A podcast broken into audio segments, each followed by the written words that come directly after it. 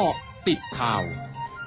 กาะติดข่าว8นาฬิกา31 นาที 2 กุมภาพันธ์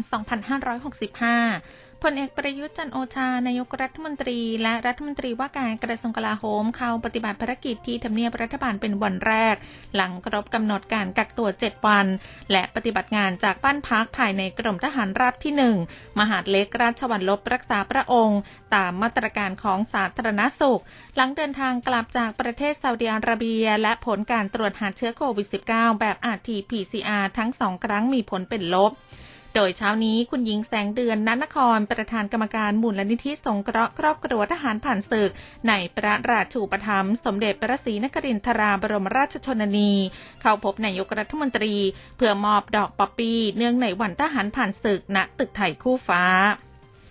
นายธนกรวังบุญคงชนะโฆษกประจำสำนักนายกรัฐมนตรีเผย นายกรัฐมนตรียินดีที่ประเทศไทยเป็นหนึ่งในจุดหมายปลายทาง ที่ได้รับความนิยมจากนักท่องเที่ยวในช่วงเทศกาลตรุษจีนปีนี้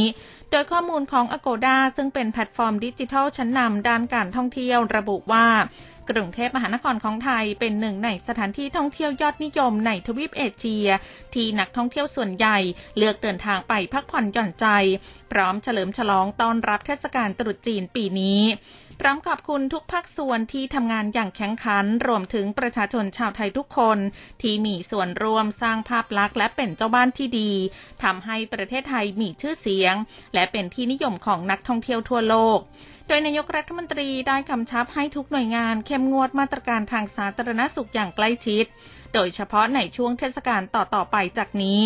พร้อมขอให้ประชาชนปฏิบัติตามมาตรการทางสาธารณสุขอย่างเคร่งครัด เพื่อการท่องเที่ยวที่ผ่อนคลายและปลอดภัย สำนักงานสาธารณสุขจังหวัดชนบุรี รายงานสถานการณ์โรคโควิด -19 วันนี้ พบผู้ติดเชื้อรายใหม่ 385 ราย รวมติดเชื้อสะสมตั้งแต่เดือนมกราคม 16,458 ราย รักษาหายเพิ่ม 391 ราย รวมรักษาหายตั้งแต่เดือนมกราคม 18,108 ราย กำลังรักษาอยู่ 3,828 ราย มีผู้เสียชีวิตเพิ่ม 2 ราย รวมมีผู้เสียชีวิตสะสมตั้งแต่เดือนมกราคมม 23 ราย ประธานาธิบดีวลาดิเมียร์ปูตินของรัสเซียกล่าวถึงวิกฤตยูเครนเป็นครั้งแรกเมื่อวันอังคาร โดยกล่าวหากลุ่มชาติตะวันตก เพิกเฉยต่อความวิตกกังวลด้านความมั่นคงของรัสเซีย และกำลังใช้ยูเครนเป็นเครื่องมือในการเข้าควบคุมรัสเซียแต่ก็หวังว่าจะพบวิธีแก้ไขเพื่อยุติความตึงเครียดของการปีนเกลียวกันนี้ ปิดการซื้อขายตลาดหุ้นสหรัฐเมื่อคืนนี้ตามเวลาในไทย ดัชนีดาวโจนส์ปิดพุ่งขึ้นติดต่อกันเป็นวันที่ 3 โดยได้ปัจจัยบวกจากแรงซื้อหุ้นกลุ่มพลังงานและกลุ่มธนาคาร ขณะที่นักลงทุนจับตาตัวเลขจ้างงานนอกภาคเกษตรของสหรัฐในวันศุกร์นี้ เพื่อประเมินทิศทางอัตราดอกเบี้ยของธนาคารกลางสหรัฐโดยดัชนีดาวโจนส์ปิดที่ 35,405.24 จุด เพิ่มขึ้น 273.38 จุด ดัชนี NASDAQ ปิดที่ 14,346 จุด เพิ่มขึ้น 106.12 จุด ดัชนี S&P ปิดที่ 4,546.54 จุด เพิ่มขึ้น 30.99 จุด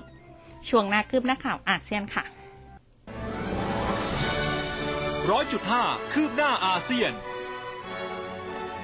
สำนักข่าว AFP รายงานการเปิดเผยจากเจ้าหน้าที่ความมั่นคงในเมียนมา ระบุว่ามีผู้เสียชีวิตสองราย และบาดเจ็บ 38 คน จากการเกิดเหตุระเบิดโจมตีกลุ่มผู้สนับสนุนกองทัพเมียนมา ที่จัดการเดินขบวนในเมืองท่าขี้เหล็กของเมียนมาเมื่อวันอังคาร ซึ่งเป็นวันครบรอบหนึ่งปีการเกิดรัฐประหารในเมียนมา ด้านกลุ่มนักเคลื่อนไหวต่อต้านรัฐบาลทหารจัดการประท้วงเงียบ โดยการเรียกร้องให้ประชาชนอยู่บ้าน และปิดธุรกิจร้านค้า ก่อนที่ชาวเมียนมาทั่วเมืองย่างกุ้ง และเมืองมันเดเล พร้อมใจการปรบมือเมื่อเวลา 16นาฬิกาตามเวลาท้องถิ่นขณะที่สื่อเมียนมารายงานว่ามีผู้ถูกจับกลุ่ม 10 คนจากการร่วมปรบมือในเมืองย่างกุ้ง ทั้งหมดคือกติดข่าวในช่วงนี้ สุพิชยาถาพันรายงานค่ะ